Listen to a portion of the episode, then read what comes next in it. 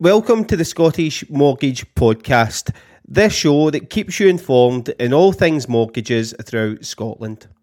If you are looking to figure out if you should be overpaying your mortgage and how often you should be doing it, then I've put together this short video to help you understand how the different options over with overpayments work. So one of the key questions that I get asked is should you overpay monthly or should you do it yearly? And there's key benefits to both.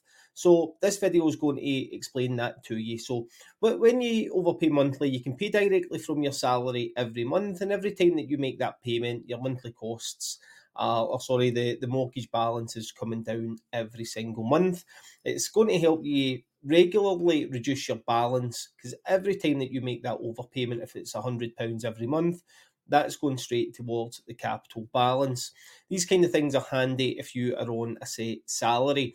But if you get bonus, so if you get a quarterly bonus or annual bonus, you might want to consider rather than paying monthly when cash flow might be less, you can consider paying when that bonus comes in. Or if you've just had a lump sum, you can pay that onto your mortgage.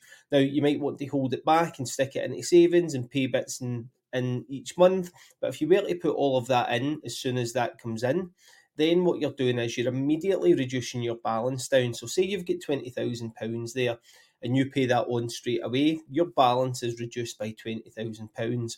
Now, if you spread that over the course of the year, your balance isn't going to come down every single month by 20000 so you wouldn't get that immediate benefit of the lower balance, which means that you're paying interest on less money.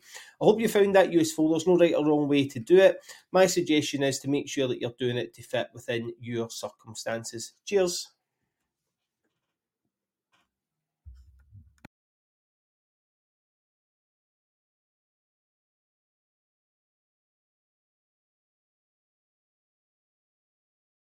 Thanks for listening to the Scottish Mortgage Podcast. Don't forget to like, share, and subscribe if you find this useful. And if you want your questions answered, pop over to our Facebook page at Scottish Mortgage Podcast and ping us a message.